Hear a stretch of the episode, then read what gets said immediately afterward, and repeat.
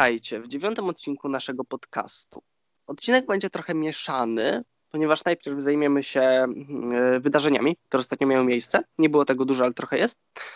A potem będzie recenzja filmu, o czym się dowiecie dalej. Tak, bo y, film nam się udało obejrzeć. I w ogóle dzień dobry. E, Krzyś z tej strony, przed chwilą mówił Kacper, która teraz się śmieje. E, znowu. Dobra. Jakoś super dużo rzeczy względem tego, co się zdarzyło ostatnio. Mm, dużo rzeczy się nie zdarzyło. Chociaż w ostatnim odcinku mówiliśmy o rzeczach z ostatniego miesiąca, więc w skali tego, że były to rzeczy z ostatniego miesiąca, to, to też w sumie nie było ich tak super dużo. Ale w ostatnim odcinku na przykład y, wystartowała, wystartował serwis Amazon.pl, czyli ten zagraniczny koncern, który dostarcza paczki i który dotąd był niedostępny w Polsce, a teraz jest. E, jakie są Twoje wrażenia, Kacper, a propos startu tej instytucji w naszym kraju? I tak wszyscy będą kupować z innych, bo jest taniej. To jest prawda, ja sobie wszedłem i po prostu się nie opłaca. Ale to jest kluczowe, nie? Bo nawet jak się teraz wejdzie, tam oni słynęli głównie z tego, że były jakieś promocje, coś tam, a nawet ich flagowy produkt, czyli Kindle, to jest na Allegro na przykład tańsze. I też Amazon niby nie był dostępny w Polsce, ale była ta strona niemiecka, która była przetłumaczona na polski i oferowa i Amazon miał u nas dużo centr logistycznych, więc tak naprawdę jak na przykład z niemieckiej strony zamówiliśmy paczuszkę, to ona i tak mogłaby być u nas na drugi dzień. I się okazuje, że na tej stronie niemieckiej nadal jest taniej niż na tej polskiej, więc jak na razie to nie do końca opłaca się tam cokolwiek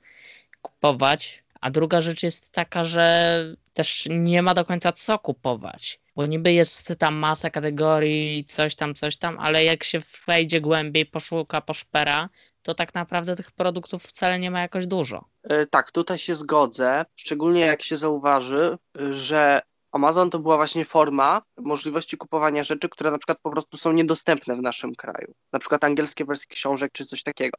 A tutaj po prostu się robi takie, no Allegro po prostu mm, na polskie standardy.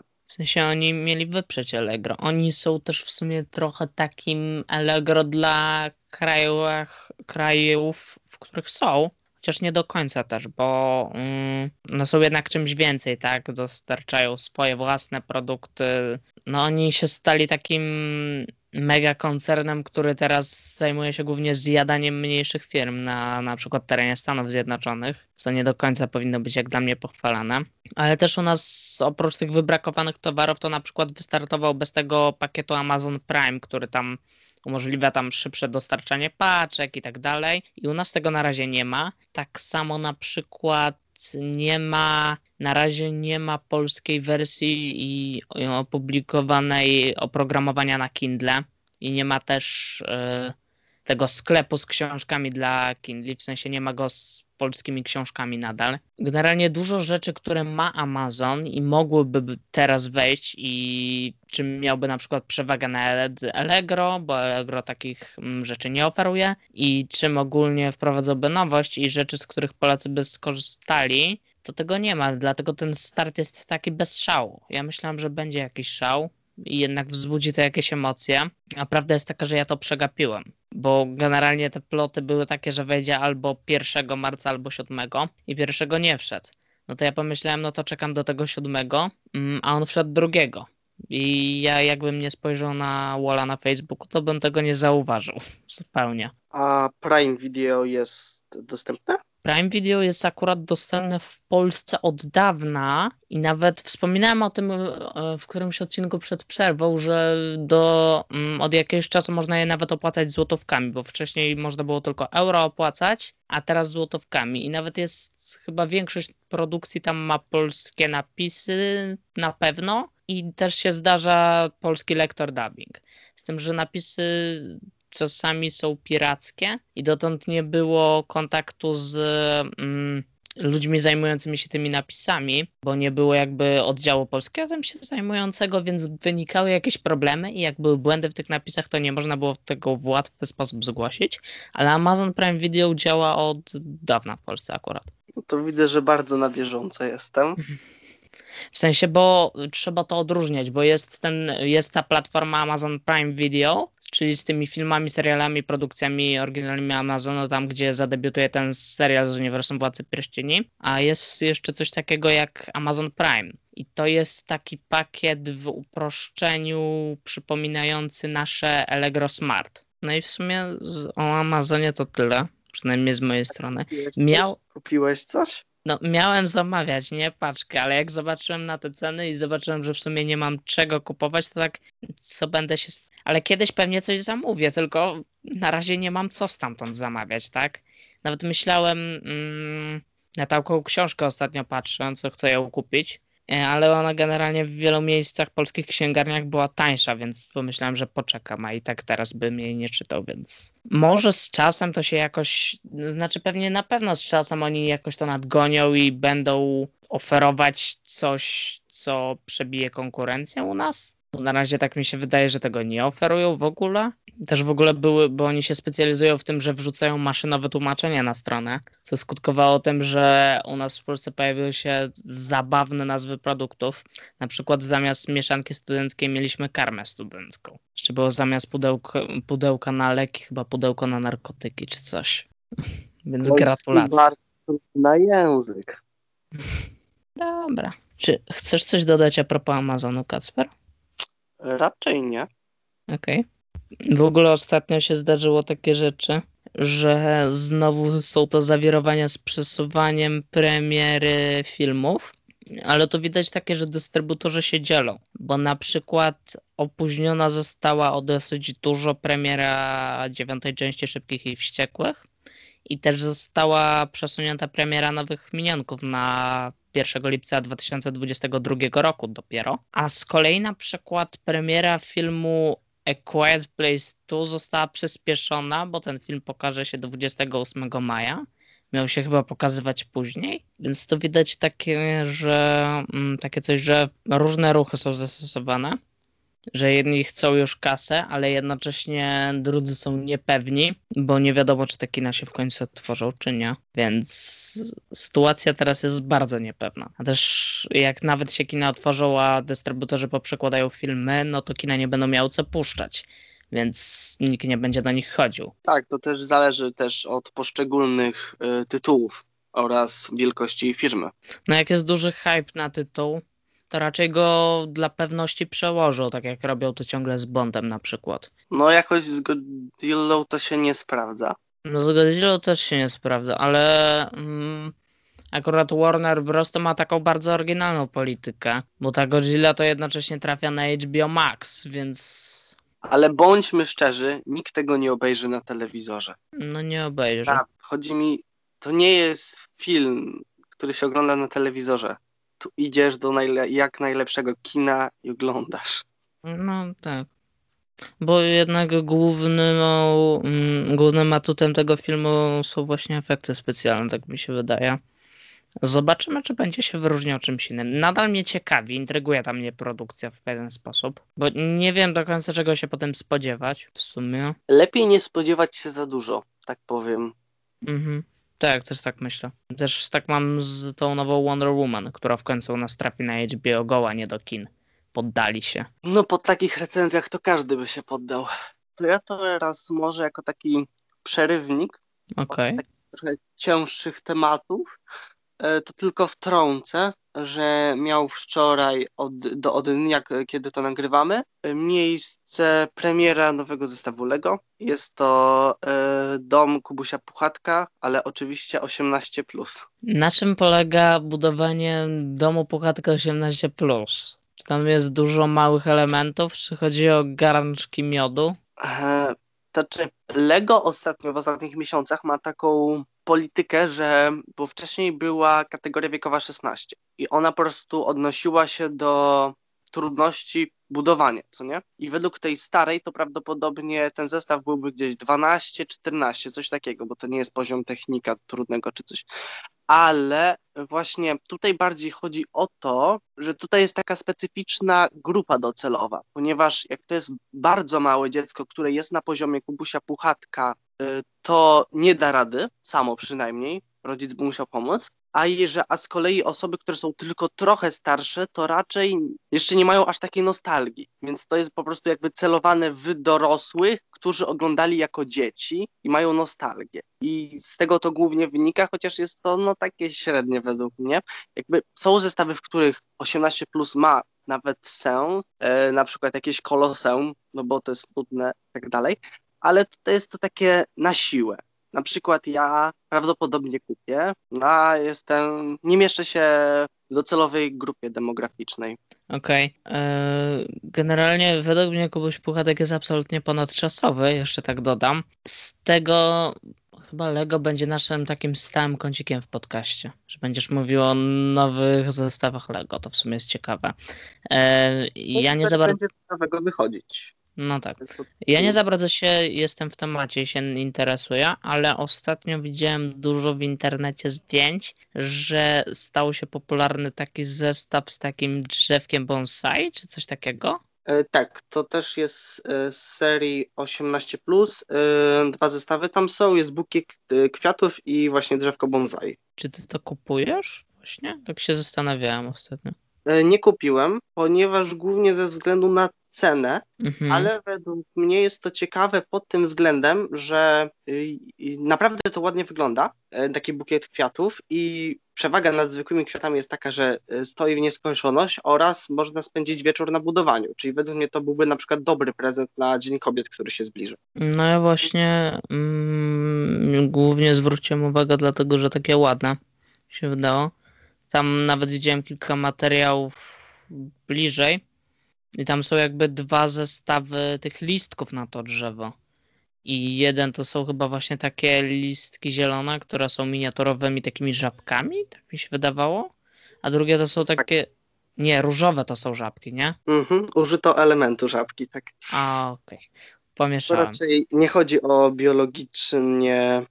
No, o biologicznie żabę, to po prostu kształt. Projektant miał pomysł i wyszło.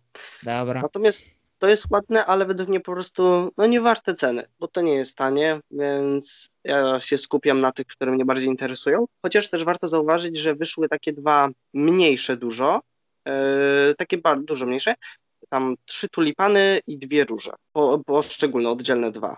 To już jest dużo tańsze, chyba 30 albo 40 zł, więc to jest już takie dużo bardziej do rozważenia na jednorazowe. Okej. Okay. Zastanawiam się, co jeszcze mamy na tapecie. Mm, bo tak jak mówiłeś, w ostatnim tygodniu zdarzyło się ultra mało rzeczy.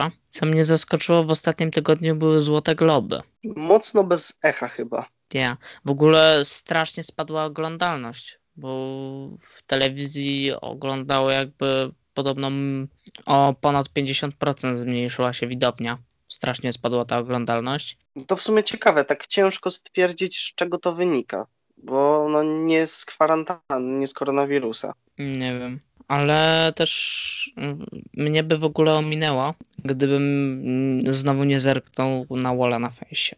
Przyznaję się. Jakoś strasznie mały rozgłos, ale też w ostatnim czasie wynika takie coś, że e, jednak ludzie nie powinni mm, porównywać skalowo tych Złotych Globów do takiego wydarzenia jak Oscary i nie powinni też, e, ta nagroda nie powinna się takim poważaniem cieszyć wśród ludzi.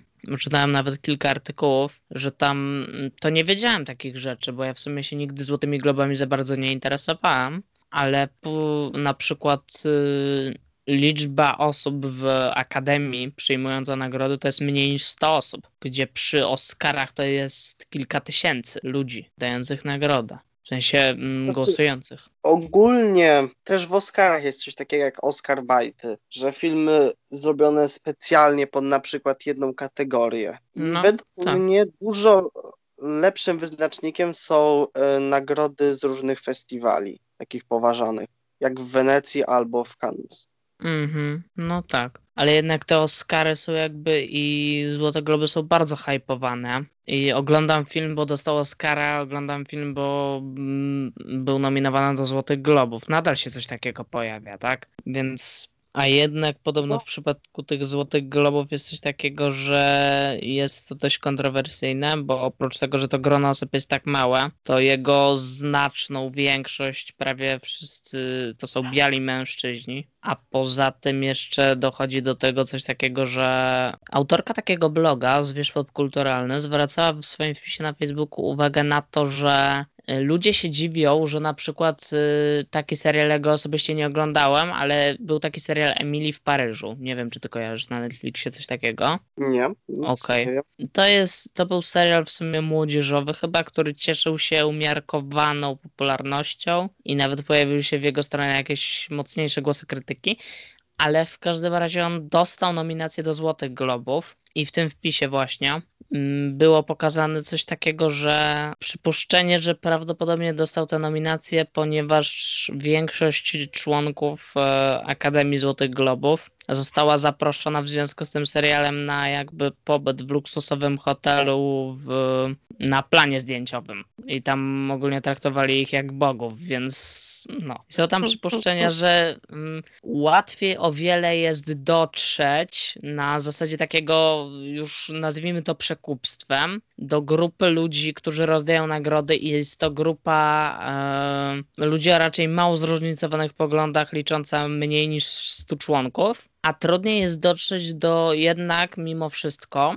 do grupy rozdającej Oscary, gdzie jest to już coraz bardziej różnorodna grupa, licząca chyba nawet więcej niż kilka tysięcy członków. To znaczy ogólnie za duży jest też po prostu monopol na filmy amerykańskie. Jakby, no jest to oczywiste, amerykańskie nagrody, ale sama idea filmu międzynarodowego jest w teorii dobra, tylko że właśnie Dobrze, że Parasite był i wygrał y, główny film. Według mnie to jest bardzo dobre, ponieważ według mnie po prostu kino międzynarodowe powinno być na tyle otwarte i tak dalej, że nie powinno być oddzielnej kategorii, tylko realnie te filmy powinny mieć szansę w tej głównej. Mhm. Ponieważ z tego, co się orientuję, to jest bardzo dużo na przykład w Korei filmów takich jak y, Parasite, Y, tylko ten po prostu miał na przykład trochę lepszy marketing i dlatego się tak o nim dowiedzieli, a jest dużo więcej filmów regionalnych. Znaczy jest też coś takiego, tylko ja nie do końca pamiętam jak jest teraz, ale ja czytałem książkę o Oscarach ostatnio, w ogóle bardzo polecam, e, a jest coś takiego, że chyba z jednego kraju może być zgłoszony tylko jeden film, w sensie do tej kategorii mm, film międzynarodowy, czy najlepszy film nieanglojęzyczny, nie pamiętam jak to się teraz nazywa na Oscarach, ale chyba może być właśnie zgłoszony tylko jeden film. No i właśnie przez to mógł być zgłoszony tylko chyba Parasite z Korei właśnie, tak mi się wydaje. Yy, tak, tak, tak, tak, pamiętam, przecież z Polski też było wybierane, który będzie przedstawicielem i tak no dalej. Yy, no i według mnie właśnie zauważyłeś, jeden to jest bardzo duże ograniczenie. Tak. Jest coś takiego, że jeżeli skład y, trochę się od tych złotych globów oddalamy, ale to w sumie ich też częściowo dotyczy, że jeżeli skład danej grupy przyznającej nagrodę stanowią głównie, bo tam niby są ludzie innej narodowości, ale to są tak naprawdę głównie Amerykanie, no to oni raczej będą schylać się w stronę filmu amerykańskiego. I jest też coś takiego,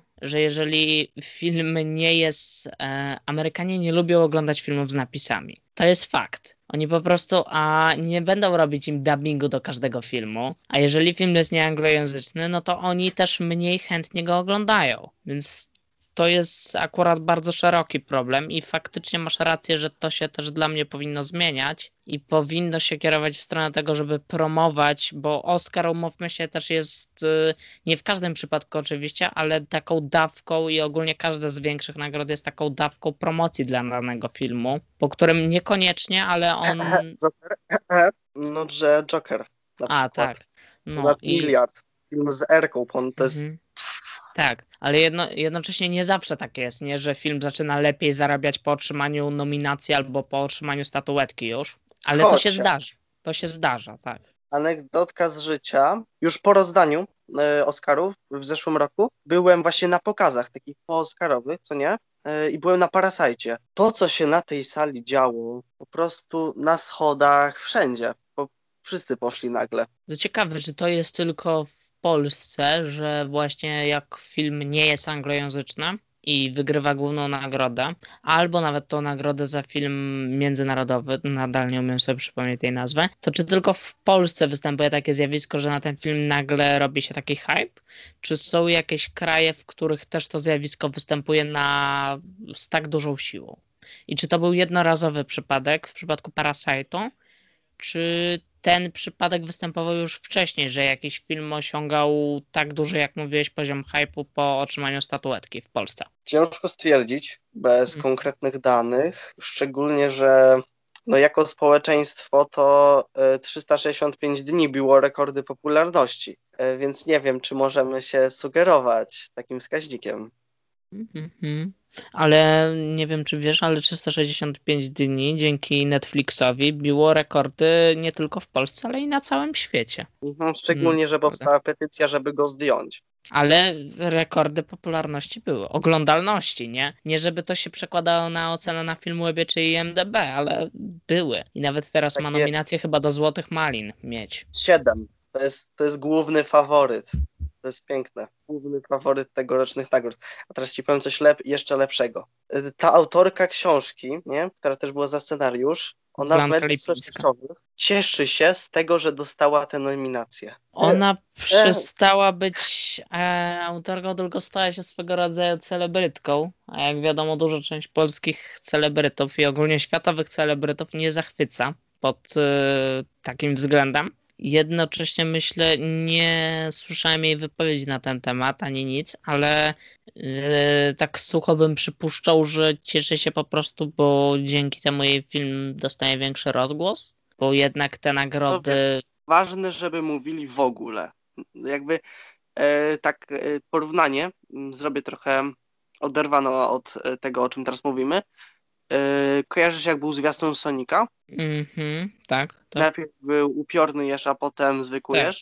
Zmienili potem. Bar- tak, jest bardzo prawdopodobne, że oni mieli obie wersje i tą wypuścili tylko po to, żeby ludzie ich potem chwalili. Bo najpierw był, że wszyscy był, a potem, że wszyscy jacy wspaniali jesteście, że zrobiliście poprawę.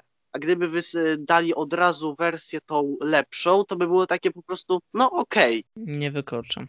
Ja na przykład jak patrzę na, nie oglądałem znowuż filmu, ale jak patrzę na ten, na Sonika, tego już jako Sonika w finalnej wersji, to też mam takie, no okej, okay, komputerowy mm. jesz, jakby... Mm, no okej, okay, po prostu. W sensie on wygląda ja... jak ten z gry, tak, ale jakby ja też nie jestem chyba targetem tego filmu do końca, może dlatego. No, ogóle, to znaczy ja mm... miałem okazję obejrzeć e, Detektywa Pikachu, prawda? Mhm. I tam ogólnie taki spoko film, taki lekki na jakieś popołudnie. No jest to według mnie dużo bardziej imponujące. Cały świat przedstawiony Pokémonów i tak dalej. E, sam Pikachu wygląda według mnie dużo lepiej, tak futerkowo i tak dalej. Tak. Wydaje się też częścią tego świata, a Sonic się wydaje taki trochę wyrwany, przynajmniej na zwiastunie. Znaczy jest też coś takiego, że mm, no Sonic w tym filmie jakby zlatuje sobie na ziemię, tak? Mm, I siłą rzeczy jest oderwany od tego świata. Jakby w Wiem. Pikachu mamy coś takiego, że te światy jakby się chyba ze sobą mieszają, czy coś takiego. Nie wiem. W ogóle mam obu filmów teraz jakby w pewien sposób możliwość obejrzenia. Na razie tego nie zrobiłem i tak się cykam w sumie, tak nie do końca, tak nie wiem. Też no staram się zrobić to bez dubbingu, bo jak usłyszałem dubbing w Pokémonach, to wysiadłem. Takie napisy. Ogólnie tak mnie trochę korci się wziąć za Pokémony od początku do końca teraz. Te setki odcinków. Ale tak mało. Z czasem trudno. Nie wiem. Jak był yy, też hype na grę, bo gra to rozpowszechniła chyba i potem dzięki temu był hype na bajkę oryginalną, to, to ja siedziałem w lesie. Ja, ja w ogóle jestem chyba poza tematem kompletnie. Ja. Tak jakoś wyszło, że nie interesowałem się nigdy do końca. To znaczy, ja ci delikatnie y, zasugeruję, że Pokémony są od ciebie starsze o 7 lat, więc ciężko, żeby to cię interesowało. Nie, no tak, no. Ale gra kiedy wyszła? Dawno, końcówka lat 90. Ale w sensie ta gra na telefony. A, że Pokémon Go. No, no. No to 15. Wydaje Widzisz, mi się, że bo tak. było coś takiego, mnie się wydaje, że jakby wyszła ta gra, to się jakby ten hype na bajkę i grę klasyczną odnowił jakby, przynajmniej u nas. Mnie się wydawało, że wtedy tak się zrobiło. Możliwe. Ja jeszcze chcę wrócić do tej wypowiedzi, ponieważ em, tutaj trochę odlecieliśmy, bo e, ty mówisz, że nie znasz, to ja ci powiem, ponieważ e, ona uzasadnia swoją decyzję tym, e, że wielkie gwiazdy zdarzało się im dostawać tą nagrodę, czyli ona się cieszy, że jest na poziomie największej życiowej porażki sławnej osoby. Nie powiedziałbym, że świadczy e, to o niej dobrze. Dobra, w tym momencie ja bym odszedł od tematów sonikowo-pudelkowych i tak, zatoczył jeszcze nas e, zdejmą e, nasz odcinek. Jak YouTube zdemonetyzuje czy coś. Nie, nie może zdemonetyzować, bo ni nigdy nie było monetyzacji. I, I, jak będziecie tam dawać suby, to będzie monetyzacja, ale na razie nie. Na razie my nic na tym nie zyskujemy i to jest w sumie trochę przykre. E, zatoczę teraz kółeczko i wrócę do Złotych Globów, bo chciałem w sumie się trochę przyjrzeć dokładnie nominacjom. To znaczy już finalnym nagrodom raczej. Właśnie. Bo tam co się właściwie działo? Zaraz zerkam, bo mam screen. Okej, okay. mam to. Bo mm, tu mam chyba od tej głównej kategorii, ale najlepszy dramat to dostał ten film Nomadland. Nomadland, tej reżyserki, co też zrobiła Eternals. Obu filmów w Polsce w sumie nie mamy, więc nie mogę skomentować, ale tam gra na przykład Frances McDormand, którą, o której ja widziałem w ostatnich latach i dużo słyszałem też dobrego o niej, więc nie jest wykluczone, że ten film by na tą nagrodę całkiem zasługiwał. Oraz daje to nadzieję na y, dobrych Eternalsów. No, tak. W ogóle ten film y, Eternals Znowu odbiegamy od Złotych Globów, ale w sumie trochę w temacie. I musi być kącik Marvelowo-Disneyowy, bo bez niego się nie obejdzie. On jest trzymany w dosyć dużej tajemnicy. Tak. Jakby Wyszły dziwny. ten plakaty. fi- No właśnie. Bo ten film jest wydaje gotowy że chyba. W większej tajemnicy trzymają e, Shang-Chi. No trochę możliwe. Ogólnie jest- mm, MCU te filmy wszystkie, y, które są praktycznie chyba gotowe, tylko czekają aż można będzie je wsadzić wreszcie na ekran. Udaje mi się trzymać teraz w dość dużej tajemnicy. I to jest w sumie ciekawe, że są nic nie wycieka, nie? Mimo upływu czasu. Nadal No, nie ma jakby żadnych wycieka. wycieków. Trochę wycieka, ale takich nieoficjalnych. Na przykład mogę powiedzieć, mo, może, nie wiem czy mogę. No, E, wszystkie wycieki są nieoficjalne w pewnym sensie. No tak, tylko że takie może tak, że podobno niedługo mają się zacząć mm, prace nad Fantastyczną Czwórką i że, te, e, i że tytuł e, filmu o X-Menach będzie The Mutants. Takie, Okej. więc takie spekulacje, plotki. Zobaczymy. Dobra. Wracając do Globów, to w kategorii najlepszy musical komedia dostał e, kolejny film o Boracie. I tu też w sumie za dużo nie mogę powiedzieć, bo z Boratem mam tyle styczności co zero. W ogóle większość chyba tych omówień moich tych Złotych Globów to będzie się raczej opierać na tym, że e, no mm, jakby nie mogę powiedzieć prawie nic. Mm, ogólnie śmieszna według mnie jest to kategoria komedia lub musical, taka dosyć ciekawie zbudowana. Natomiast teraz też e, popatrzyłem sobie na nominacje, które były i e, ciekawe, że jest tam e, no, zekranizowana wersja Hamiltona. A tak, to znaczy to, to nie do końca jest ergo, e, ekranizacja. Wiem, wiem, wiem. To jakby się przybliżyć, w ogóle Hamilton jest ostatnio bardzo dużym. E, jakie, jaką masz styczność z Hamiltonem, Kacper? Tak jakbyś mógł powiedzieć w ogóle. Ja mam bardzo głęboką styczność pod tytułem Słuchałem piosenek z niego, bo są fajne. Tak, ale e, ja w ogóle udało mi się w wakacje przesłuchać całego Hamiltona i też znalazłem w ogóle w internecie taką dosyć prymitywną, rysowaną animację, przez co umiem mniej więcej określić, jaka jest fabuła, bo z samych piosenek gadają za szybko, a mój angielski nie jest na tak zaawansowanym poziomie.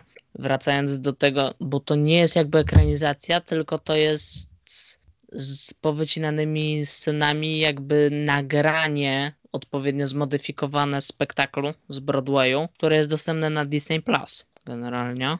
W sumie ciekawe, że potraktowano go tak naprawdę jako film. Ja tak mam takie, że Właśnie dziwne to jest. No, zwróciłem uwagę na jego obecność tutaj. No właśnie. To jest specyficzna w ogóle decyzja. Ale on też na wielu grupach, jak patrzyłem, poświęcony Disneyowi, no to jest traktowany jako film, bo teoretycznie to nie jest po prostu nagranie spektaklu, tylko ono jest zmodyfikowane, więc w pewnym sensie jest to film, ale jednak nie jest to film jako film. I trudno to wyjaśnić. Generalnie, jak w końcu Disney Plus wejdzie do Polski, to ja muszę się zapoznać bliżej z Hamiltonem, tak mi się wydaje. Jeszcze w ogóle a propos Nomadlandu, to ta reżyserka Chleo Zhang to była nominowana, mm, dostała nagrodę za najlepszego reżysera Nomadlandu w sensie. W ogóle teraz jestem ciekawy, jak bardzo te nomi- cały mówię nominacje, bo nie wiem dlaczego w sumie, ale ciekawy jestem, jak bardzo Złote Globy wpłyną na wyniki i nominacje do Oscarów. To znaczy, y, shortlisty zostały już wcześniej opublikowane, y, więc nie będą mogły za bardzo wpłynąć, no ale na pewno trochę wpłyną, bo to idzie według mnie za nurtem. Jak na przykład było boom na Joaquina Phoenixa, to praktycznie dostał każdą nagrodę, jaką się da gildii, jak to, no wszystko. Papa Dabna sobie zasłużył. Tak było, nie zmyślam. Tak Ogólnie on już zasługiwał za dużo innych ról, więc w końcu. Była jego chyba czwarta nominacja. To ja teraz zacznę taki e, mini technologiczny kącik, e, który zacznę od tego, że taka dosyć mała firma, e, CSEED, stworzyła model M1, który jest ogromnym tele telewizorem microLED za ponad 1,5 miliona E, który rozkłada się najpierw, najpierw z podłogi, a potem rozkłada się ekran. To jako taka bardziej ciekawostka. To ja tylko powiem, że od dziś zakładamy konto na Patronite. Wspierajcie nas, a my zakupimy ten telewizor. W sumie nie wiem do czego. A on ma jakiś, nie wiem, smart TV, cokolwiek, czy coś? No raczej tak. Czy tylko TVP tak można na nim oglądać? zainstalować wiesz, raczej nie masz gdzie go zainstalować, bo to wymagania on... pewne. Jak jest wielkościowo? To znaczy 165 cali chyba ma. No tyle kosztuje, tak. Dla kogo jest taki produkt przeznaczony właściwie? No dla bogatych osób, które mają bogate rzeczy. Hmm. Bo jeżeli kosztuje półtora ten, to chyba na produkcję też musiało pójść sporo. No, no bo mhm. ogólnie też wiesz, jakby to jest tak, jakby wziąć najlepszy telewizor, taki nazwijmy to przyziemny, które już są naprawdę czasami bardzo drogie, yy, potem go powiększyć i dodać yy, mechanizmy składania. To tyle wyszło. Natomiast nie jestem pewien, na ile ten składany ekran opiera się na na tym samym, co składane smartfony. To jest dosyć ciekawe, ale nigdzie nie znalazłem dokładniejszych informacji. Mm, szczerze nie wiem. LG swego czasu chyba na zeszłorocznych targach prezentowało taki telewizor, który był sprzedawany razem z takim pudłem przypominającym soundbar i on się jakby wsuwał w to pudło. Tak, on się tak wrolowywał. Tak, on był taką e, rolką. No. W sumie są ciekawe projekty, ale na razie mają średnie zastosowanie w sumie. Natomiast też trzeba brać pod uwagę, że praktycznie każda nowa technologia najpierw jest, najpierw jest taka e, luksusowa, a dopiero potem przechodzi do, e, no, do szerszego grona odbiorców, czyli jakby po prostu takie projekty są potrzebne. No tak bo dzięki nim takie Xiaomi może skopiować i stworzyć coś podobnego i tańszego dla szerszej grupy odbiorców. To ja też chcę powiedzieć, że Samsung też zaprezentował e, swoje nowe telewizory. Te z tego, o. co się orientuję, raczej z wyższej półki, z tego co widzę. I jest to Neo QLED, czyli jeszcze jakby rozwinięcie technologii QLED głębsza czerń, poprawiona jasność i tak dalej. Znamy to wszystko i no oczywiście i będzie 8K yy, o przekątnych 65, yy, 75 lub 85 cali, czyli też już spore wymiary, lub w 4K yy, o 50 cali. Y, będą też y, telewizory microLED i one będą miały na wiosnę y, większe i to będą naprawdę spore, 99 i 110, a jesienią mniejsze, 88 y, i 76. Okej. Okay. Ja w tej kwestii mam tylko do powiedzenia to, że generalnie jeżeli macie miejsce w domu, to telewizor to y, o dobrej jakości to jest fajna rzecz. Jeżeli kosztuje może trochę mniej niż półtora miliona czy coś, ale jest to według mnie lepsze niż oglądanie seriali z Netflixa na komórce czy tablecie, laptopie. Jak dla mnie jest po prostu bardziej komfortowe. To już kto co lubi, ale ja polecam, bo też mniej sobie psujecie wzrok i tak dalej. No to też zależy po prostu od warunków po prostu. No, Dla mnie wygodniej, tak. jak jestem w swoim pokoju, obejrzeć na telefonie, niż przechodzić do salonu, gdzie będą rodzice albo coś takiego. Okryjono Ja przed wszystkimi. Tak, e, ja natomiast jeszcze wszedłem trochę głębiej i też został pokazany The Premiere, czyli pewnie źle to przeczytałem, zbyt francusko za mało angielsko. E, Natomiast jest to projektor po prostu, e, który wyświetla obraz w 4K, czyli ciekawe. No i fajno. I będzie też The Terrace, czyli telewizor, który jest odporny na warunki atmosferyczne i wodoodporny. Czyli to jest ciekawe, na przykład jakiś telewizor ogrodowy, chociaż Mm. przy słońcu to będzie wyglądać raczej źle. A to też od Samsunga, czy od jakichś startupów raczej, czy coś? Y, To też od Samsunga. O, okej. Co teraz mówiłem, to jest od Samsunga. No to ciekawe w sumie. No dobrze, to teraz, skoro już zakończyliśmy część e, złoto-globowo-amazonową, dzisiaj może tak to można nazwać, e, to możemy przejść płynnie do omówienia filmu, bo udało nam się po prawie pół roku pójść do kina. Co jest niemałym sukcesem, więc możecie nam gratulować. Mm, I byliśmy na filmie mm, Soul od Pixara, czyli Co w duszy gra. Ten film miał w Polsce w ogóle historię taką, że miał być, ale go nie było, pandemia i tak dalej. I go przekładali i w końcu on w grudniu, pod koniec zeszłego roku zadebiutował w niektórych krajach na Disney+. Plus. A że u nas nie ma Disney+, Plus, no to go nie było i teraz wreszcie trafił do kin. No ale są otwarte tylko kina studyjne, więc tylko tam jest. I my dzisiaj będziemy o nim mówić.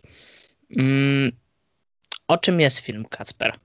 Tak, najbardziej ogólnie to można powiedzieć, że o dusza.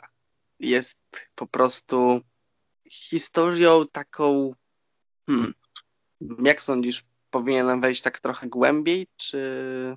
Mm, dobra, to ja spróbuję. Mm, Mamy sobie pana, który nazywa się Joe Gardner i jest nauczycielem, niespełnionym nauczycielem muzyki, który chce tak naprawdę grać w zespole. I w pewnym momencie mm, mm, Joe dostaje szansę, żeby zagrać koncert i mm, marnuje ją poprzez to, że ginie w przypadku, w wypadkowych okolicznościach. E, mówiąc kolokwialnie, spada do studzienki, dosłownie. E, I Joe trafia do, do tak zwanych przedświatów, gdzie mm, zostaje wzięty na mentora, czyli jakby osobę, która ma naprowadzić jeszcze dusze jeszcze nienarodzonych osób na to, co chcą tak naprawdę robić w życiu i mm, jak to ich życie będzie wyglądać. I w sumie tyle widać ze zwiastunów. I warto dodać też, że mm, to wszystko był przypadek, ponieważ on nie chciał się pogodzić ze śmiercią i no, nie miał się dostać do tych przedświatów. A właśnie, tak. To jest wynik e, wypadku. Mm, No i tak. e, Tak, krótko powiedzieć, nie spoilerowo o filmie. E, Film według mnie jest czymś bardzo fajnym i jest jednym z lepszych Pixarów ogólnie ostatnich lat. Więc jeżeli chcecie zabrać dziecko na kolejnego Pixara mm, i ufacie Disneyowi, no to mm, film jest godny polecenia. Chociaż mm, myślę, że jest przeznaczony jednak dla nieco starszej grupy odbiorców niż zwykle. Mm, Tak, to znaczy mam wrażenie, że dziecko też się będzie dobrze bawić, ale wielu rzeczy po prostu nie zrozumie. Ja tak bym powiedział, że nawet z takiej kategorii 9, jakbym tak miał to określać wiekowo. Nie że wiem, czy nawet jest tak. No znaczy, ja sobie wymyślam, nie, że dzieci mniej więcej od tego wieku to myślę, że już będą więcej kumać. Tak mi się wydaje, więc polecamy, chociaż film jest y, dosyć problematyczny w niektórych kwestiach i porusza kwestie dosyć, można by rzec, kontrowersyjne jak na animację. A więc y, jeżeli obawiacie się czegoś takiego, to mm, może sobie darujcie, może poczekajcie, aż film będzie na jakimś VOD i wtedy sprawdzicie, czy chcecie go puścić dziecku. Jeżeli nie obawiacie się takich kwestii, no to my polecam ze swojej strony. I mm, w tej chwili dziękujemy wszystkim, którzy jeszcze na filmie nie byli, bo zaczynają się spoilery chyba. To ja jeszcze chcę dodać, że może nie tyle kontrowersyjne, co po prostu dojrzałe. No tak, tak, też to można nazwać. Okej. Okay. No to przechodzimy teraz do spoilerowego omówienia filmu. Tak e, bardzo szablonowo, ale no tak wyszło. E... Może zacznę od plusów głównych? Tak, no zagłębiając się jednocześnie w historię już bardziej tak. no, mm, głębszą. To co ci się podobało w filmie? No to ja zacznę od takiej rzeczy prostej, ale po prostu animacja. E, ponieważ z jednej strony mamy ten realny świat, który przy e, większym oddaleniu można pomyśleć, że to jest po prostu nagrane, e, ale też to ma też swój charakter. Każda postać ma swoje cechy charakterystyczne. Jest to takie sztucznie prawdziwe, a z drugiej strony mamy też nie jeden, kilka takich właśnie wymiarów, można to nazwać, różnych stopni egzystencji i każdy z nich też ma e, całkowicie inną budowę, kreskę i to jest bardzo ładne, estetycznie po prostu. Tak, bo mm, ja zauważę, że jakby obserwując generalnie kolejne filmy Pixara i Disneya, mm, to ta animacja jakościowo i wizualnie to zyskuje z każdym kolejnym filmem, tak mm, na moje oko że z każdym kolejnym filmem widzimy przeskok w mm, jakości tej animacji i tym, jak to wszystko jest zbudowane, widać to coraz lepiej wyraźniej, jak dla mnie, z każdym tak. filmem, tak. więc to jest faktycznie... że na ten moment najbardziej taką szczegółową animację ma Kraina Lodu 2, e, natomiast e, ten film ma dużo bardziej nieszablonową i po prostu ciekawszą.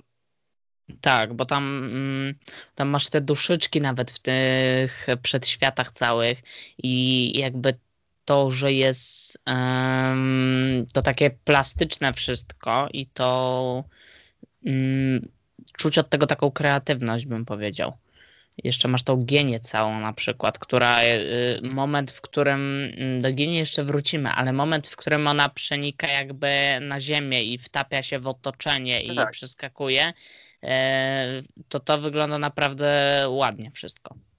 Może nie tak spektakularnie jak w niektórych nieanimowanych filmach, gdzie właśnie też mieliśmy coś takiego, że ktoś się wtapiał w element mm, w otoczenie. Nie pamiętam teraz w czym na przykład miałbym taką sytuację, ale tu jak na animację i w ogóle jest to wszystko tak ładnie zrobione. To naprawdę zachwycało mi oczka. No. Poza tym mm, Generalnie, jeszcze miałbym mówić o animacji całej tego, no to to wszystko znaczy, jest ładne. Nie no. wiem, czy trzeba jeszcze coś dodać. Powiedzieliśmy dużo, to trzeba po prostu doświadczyć z tak. jak najlepszym ekranem. Tak. Jeszcze w pewnym momencie pojawia nam się w tym filmie kot. I nie wiem, czy ty zwróciłeś uwagę, ale jak się przyjrzysz bliżej temu kotowi, zwłaszcza w scenach, w których on na przykład siada w metrze i odsłania brzucha, w tych scenach to masz widoczne poszczególne włoski sierści, jak się przyjrzeć. No to tak. jeszcze daje ładny efekt, jak dla mnie. Jeszcze mnie się oprócz animacji z takich bardziej technicznych kwestii to podobała muzyka w tym filmie. Bo generalnie w tym filmie muzyka odgrywa dość ważną rolę, jeśli chodzi o cały film. I tak jak mam się zastanowić, to może momenty, w których ta jedna z uczennic gra na saksofanie i mm, generalnie momenty, w którym jedna postać na czymś gra, te sceny z tego klubu, jak e, mm, Joe wstępuje do tego zespołu jakby i grają tą muzykę, to, e, to ta muzyka mi się podobała, natomiast sama jakby ścieżka dźwiękowa, która towarzyszy różnym wydarzeniom, jakoś mnie specjalnie akurat nie urzekła. Natomiast y, urzekło mnie, wiesz co, te mm, jak on pierwszy raz wpada w te zaświaty i przenosi się do przedświatów jakby, E, to tam jakby nam towarzyszą, to jest tuż prawie, że początek filmu i tam nam towarzyszą te różne efekty dźwiękowe. To to, y, to jest dla mnie bardzo fajne. Tak, właśnie miałem o tym powiedzieć też. O. No, E, właśnie tak czuło się jakby przechodzenie, ten inny e, stopień życia. Mhm. Chociaż mam wrażenie, że ogólnie muzyka w scenach często była tą muzyką, którą właśnie ktoś grał, więc według mnie nie ma takiego, e, takiej wyraźnej granicy, więc według mnie ogólnie były to bardzo dobre efekty, po prostu też specyficzne, ponieważ większość się po prostu opierała na e, jazzie, więc to nie była taka typowa muzyka filmowa. Znaczy, fakt, y, to co powiedziałeś, że w wielu momentach te dwie mm, jakby kategorie, które ja od siebie oddzieliłem, się zlewają, to jest faktycznie prawda.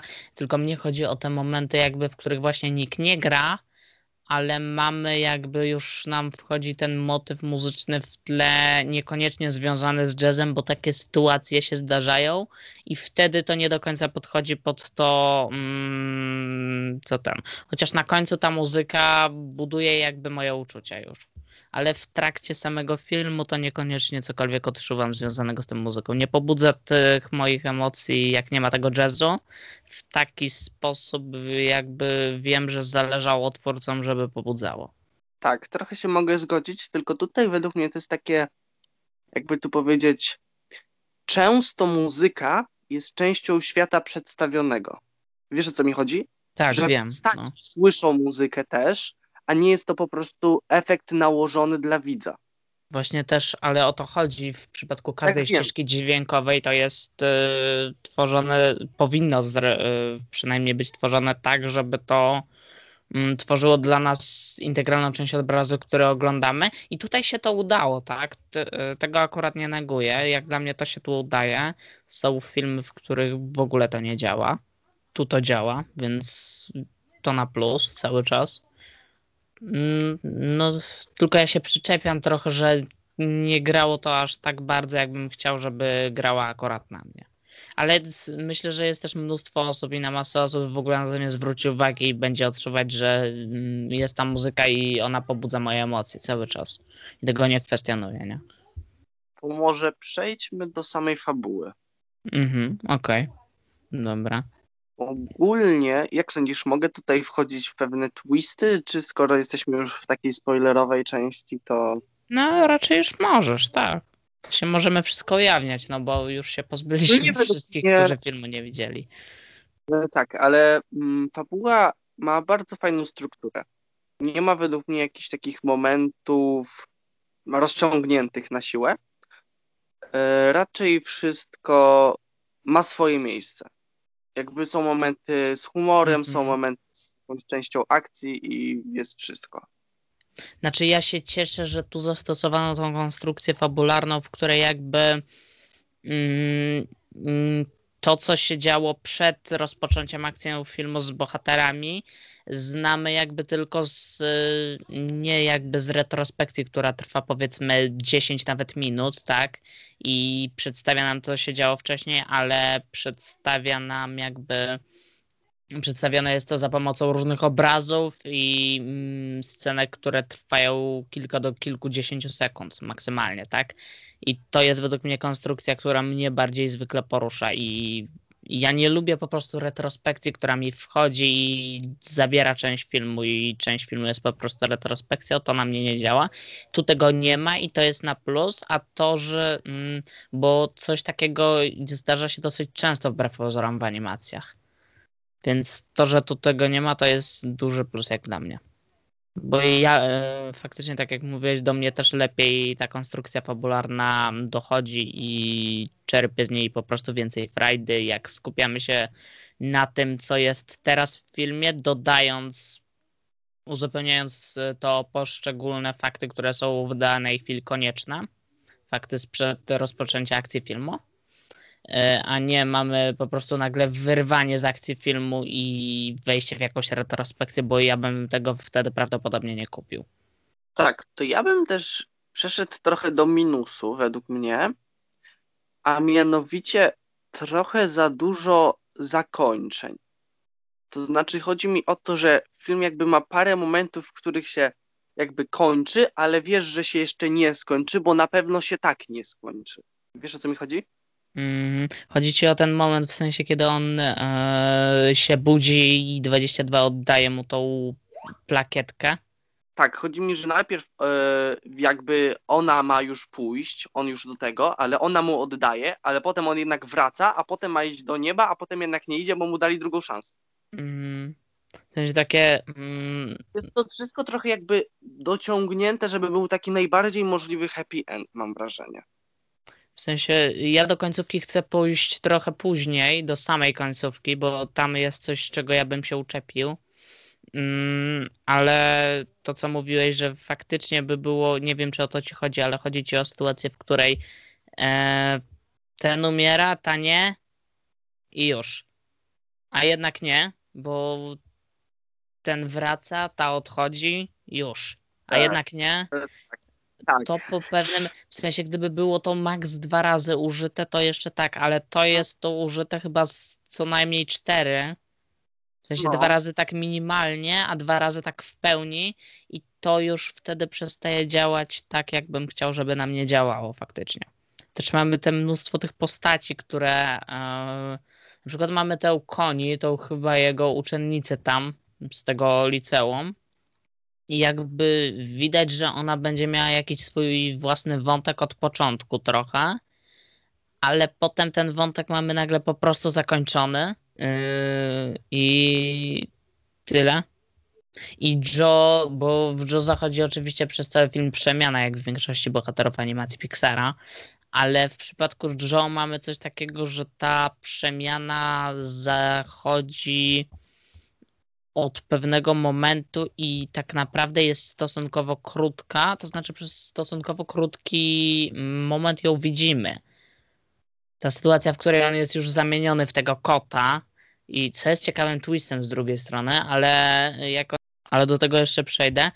Yy, Chodzi mi teraz o to, że jakby w, kiedy on jest już w ciele tego kota i yy, A22 jest w jego ciele i to ona w jego ciele rozmawia z tą uczennicą, tak, na tej klatce schodowej wtedy, yy, to jej wątek w, tej, w tym momencie tej uczennicy mamy zakończony, a Joe w ciele kota jakby jest jeszcze poza tą swoją przemianą i jakby w tym momencie nie dostrzegamy u niego jakby żadnej reakcji na tą sytuację. On mm, to wyglądało jakby, a ona ma kolejny tam mm, jakieś swoje zmiany zdania, kocham, nie kocham muzyki, coś tam, no i okej jakby.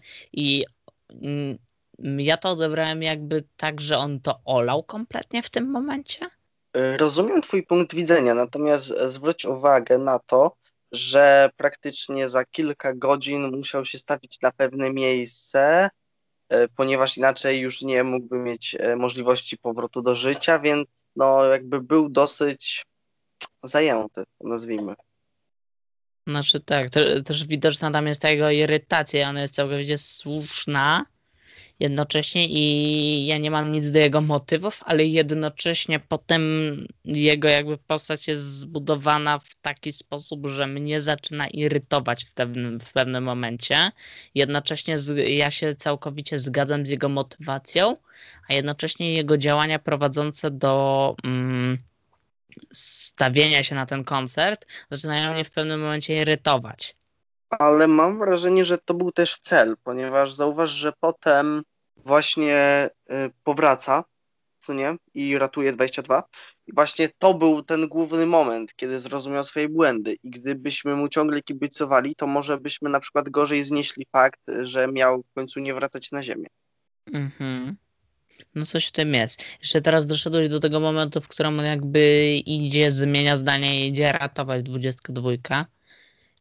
To to jest trochę taka sytuacja, mm, że tu nam się pojawia jeden z takich e, motywów Pixara, tak to nazwę roboczo, które się już wcześniej przewijały w wielu filmach. Jakby ta sytuacja, że mamy dwójkę bohaterów jakiś i jeden na drugiego się obraża, a potem ten drugi wraca i jakby w pewnym sensie ratuje, w pewnym sensie odzyskuje jeszcze za jeszcze raz zaufanie tej osoby drugiej.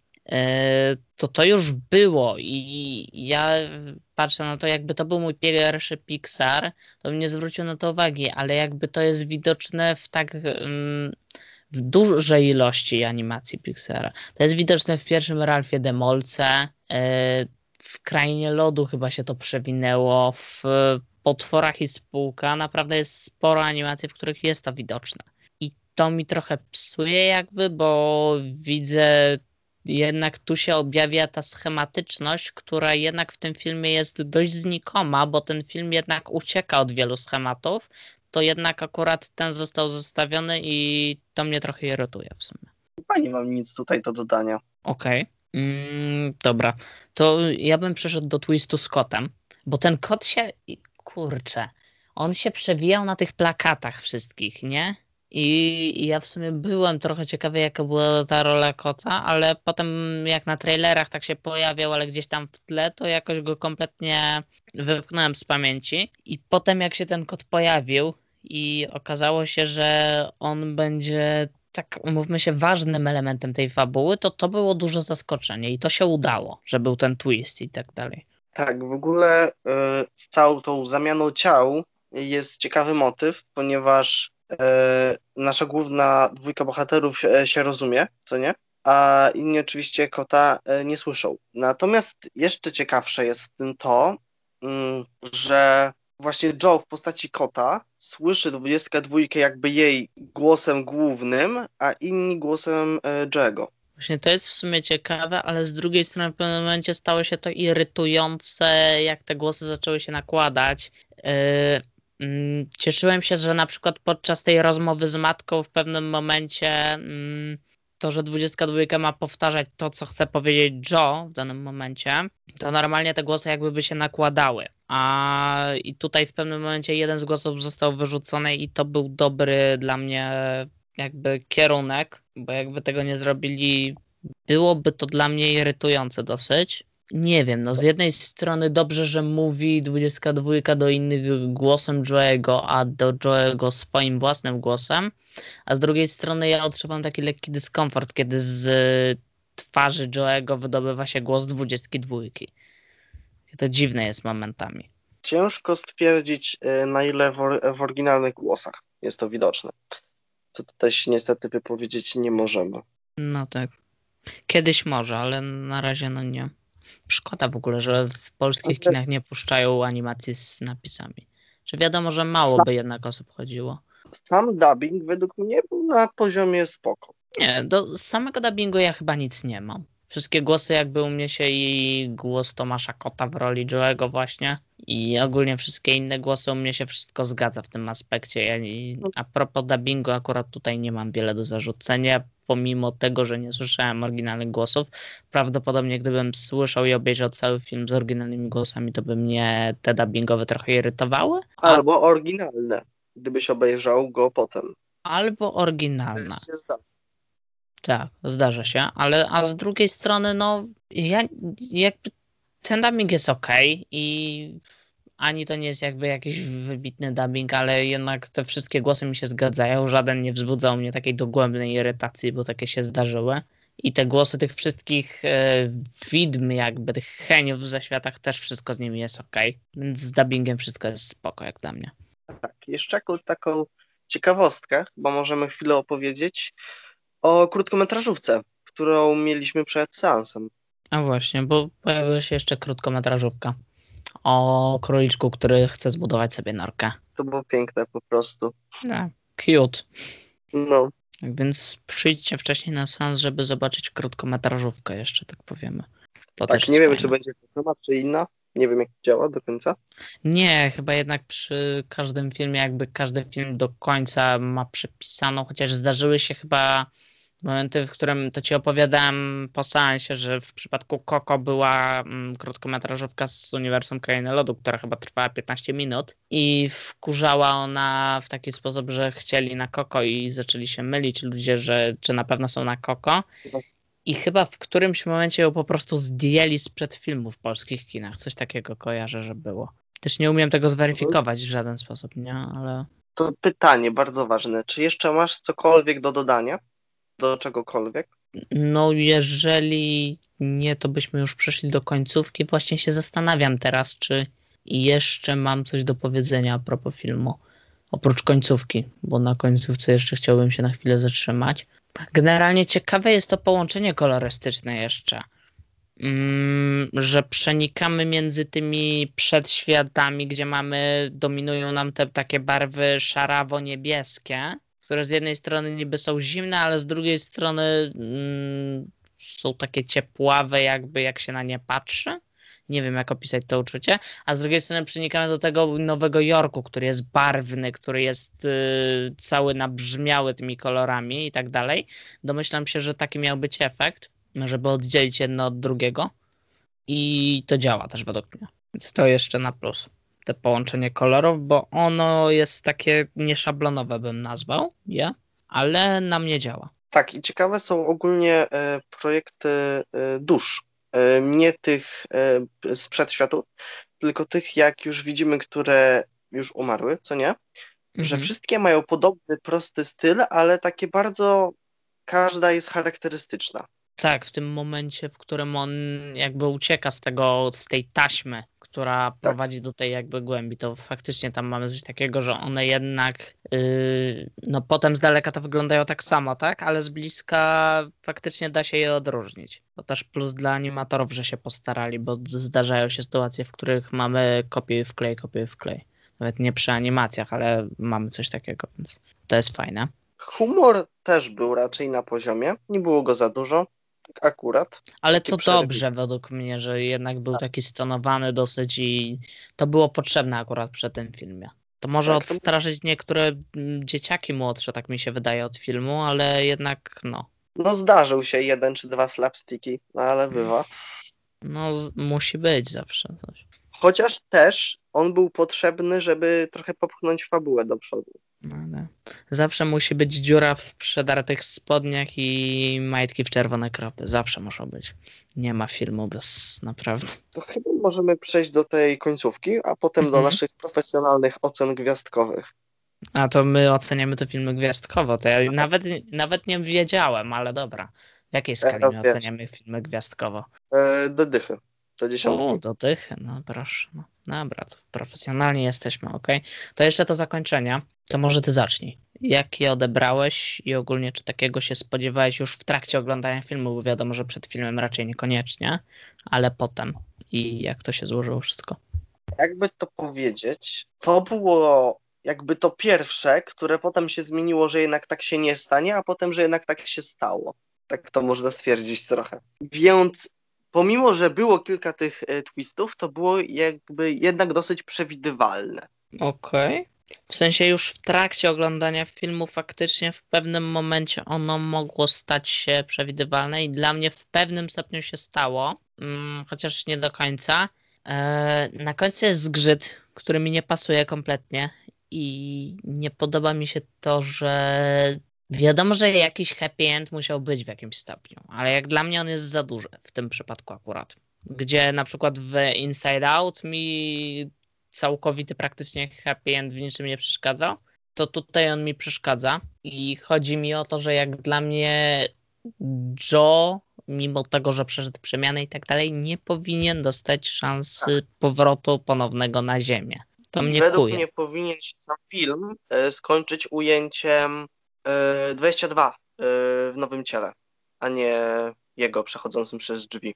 To znaczy, mam też takie coś, że akurat to, że bo wątki tych dwóch głównych postaci kończą się tak naprawdę niedopowiedzeniem w jakimś stopniu. I akurat to, że wątek 22 kończy się tym niedopowiedzeniem, że nie wiadomo kim była i tak dalej, kim będzie, przepraszam, yy, dla mnie jest ok. I mnie się podoba to, że zostawiają nas z takim, no sam już sobie wymyśl, kim tak naprawdę ona będzie. Mm, To Natomiast znaczy bardziej mi chodzi o na przykład jakiś moment narodzin i małą czy coś takiego. nie, no ja wiem, że o to chodzi, ale mnie, mm, mnie to było niepotrzebne. Ja tego nie potrzebowałem, żeby ten wątek został mi w odpowiedni sposób dopełniony. Natomiast w przypadku Joego, bo jego zamknięcie jego wątku pasuje mi o wiele mniej, bo on też kończy się tak naprawdę niedopowiedzeniem. W momencie już pomijając to, że dostał tą drugą szansę, to kończy nam się to, że on wychodzi przez drzwi i mówi coś w rodzaju, że teraz będę, nie zmarnuję żadnej z nich chwili swojego życia, czy coś takiego, tak? Tak, co z kolei jest takie problematyczne, ponieważ było przez moment widać, że trochę jak już osiągnął swoje marzenie, to stało się to takie powszednie. No i właśnie. będzie to próba i tak dalej. Więc zakończenie pod tytułem, że jakby już spełnił się w życiu, byłoby według mnie dużo lepsze. No właśnie. A w momencie, kiedy nam pokazano, że jednak coś mu tam zgrzyta i nie do końca mu to życie takie, jak dostał jednak i takie, jak sobie wymarzył, na początku teraz mu nie pasuje, e, to ja jednak chciałbym czegoś więcej i nie, pas, nie odpowiada mi w stylu teraz nie zmarnuję żadnej chwili swojego życia. Ale to znaczy, że co będziesz robił? Pójdzie, pójdziesz na tą próbę, nie pójdziesz, będziesz nadal uczył w tej szkole, weźmiesz ten etat, nie weźmiesz. No i to jakby to nie jest fajne, bo są filmy, w których e, zakończenie z niedopowiedzeniem jest super. Tutaj jego część jest fajna, w której mamy, nie mamy dopowiedzenia ze strony 22. Ale jeżeli już zdecydowano się na krok happy endu obustronnego, czyli że Joe kończy jednak znowu z drugą szansą na ziemi, mm, no to nie, pas, nie odpowiada mi to, że mamy tam to niedopowiedzenie, bo ono zgrzyta i ono według mnie nie pasuje do reszty fabuły. I nawet bardziej by mi odpowiadała sytuacja, w której e, przybywa ten Henio któryś tam i otwiera mu to okienko e, i bardziej by chyba mi pasował moment, w którym on odrzuca tą propozycję, bo tak jak wcześniej powiedział 22, Tak, że ja on już myślałem, swoje tak przeżył. No, Że ja myślałem, że on tak zrobi. Tyle powiedziałem. no, tak. I ja też miałem moment i chciałem, żeby to zrobił, mm, albo chciałbym, żeby to okno w ogóle nie było mu pokazane. A w momencie, kiedy jest i on po prostu sobie przechodzi przez to okno i co? Nie wiem, on, on będzie na tej ziemi szukał tej dwudziestki dwójki czy coś? Tak. Zostawmy już to do samodzielnej interpretacji mm, każdemu. No tak. Się też zastanawiam, mm, co w końcu jakby okazało się, bo na koniec mamy, że iskry to wcale nie są tam umiejętności, czy coś tam, że ten lubi grać na pianinie to jest jego iskra. A jednak w przypadku innych dusz, które trafiały na ziemię, mieliśmy pokazane, że w tym ich ostatnim bąbelku jakby na brzuszkach im się pojawia jakby coś związanego z różnymi pasjami hobby. I jakby nie wiem, co to było w przypadku 22 trochę. I to też jest niedopowiedzenie, które mi się gryzie trochę. Znaczy, mam wrażenie, że chodziło o to, że jest to jakby pasja, ale niekoniecznie jest to po prostu cel życia i tak dalej. Nie jest to jakby alfa i omega i jak się nie uda, to będzie dramat. I zostało Mhm. pokazane na, pokazane na przykładzie tego fryzjera. Coś w tym jest. Mnie też w ogóle e, jeszcze się cofnę, ale pasuje mi przy postaciach, że akurat tutaj te postaci, które nie były na pierwszym planie, były takie symboliczne i ich wątek nam się pojawiał i znikał. W przypadku tej uczennicy to mi nie grało do końca, ale na przykład w przypadku mamy, tego fryzjera i tak dalej, to było widoczne i to, że y, te postacie odegrały swoje i mogły mm, zniknąć z kadru, to było dla mnie spoko. To przechodząc chyba już do ocen, Okej. ja daję 8. Okej. Tak. Mm, zaskoczyłeś mnie oceną gwiazdkową, chociaż ja oceniam film na IM- IMDB, ale nie myślałem, że będę to robił w podcaście, ale skoro już muszę, no dobra. To zastanawiałem się po drodze, czy nie dać dziewiątki, ale jednak chyba pozostanę przy ósemce, bo na koniec czuć ten ładunek emocjonalny i faktycznie prawie była sytuacja, w której mi łzy popłynęły i uważam, że w porównaniu z innym filmem z zeszłego roku, bo jednak ten film jest filmem, z, który miałby mieć premierę w zeszłym roku, to wypada ono, e, Soul jako film wypada o wiele lepiej niż naprzód. To muszę przyznać. Tak. I jest to jeden z Pixarów lepszych ostatnich lat ogólnie, więc pozostanę przy ósemce. I jeszcze tak na koniec chciałbym już nie fabularnie, ale po, znaczy fabular, odnosząc się do fabuły filmu, chciałbym poruszyć jeszcze wątek tego, że dlaczego film dla mnie jest w pewnym sensie problematyczny. Dlatego, że pokazuje coś, co się dzieje jakby zaświaty, tak? Miejsce, mm, znaczy zaświatów samych w sobie nie pokazuje w sumie. Ale co innego było w Koko, kiedy ten obraz zaświatów opierał się jakby na legendach meksykańskich, a co innego mamy tutaj, kiedy on jest taki wyrwany i to może się okazać dla niektórych osób dosyć kontrowersyjne. Nawet widziałem jakiś artykuł, ale go nie czytałem, bo zawierał spoilery, więc nie mogę się odnieść. Ale wydaje mi się, że mnie to nie razi kompletnie, nie? Ale wiem, że niektórych może porazić jakoś, w jakiś sposób.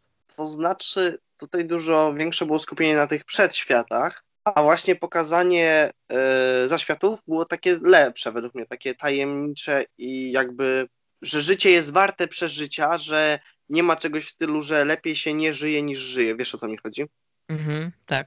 Bo w Koko można było odnieść wrażenie, że praktycznie e, ten świat umarłych jest lepszy od świata żywych, więc tak.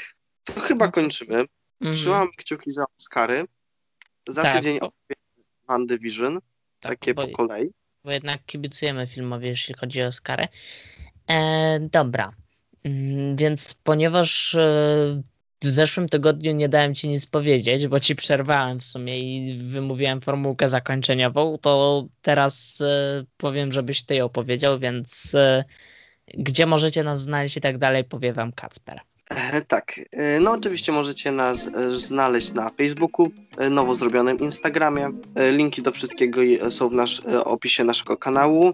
Za tydzień właśnie omawiamy WandaVision i trochę te, teoretyzujemy na przyszłość. A na dzisiaj to chyba tyle. Do zobaczenia. Cześć!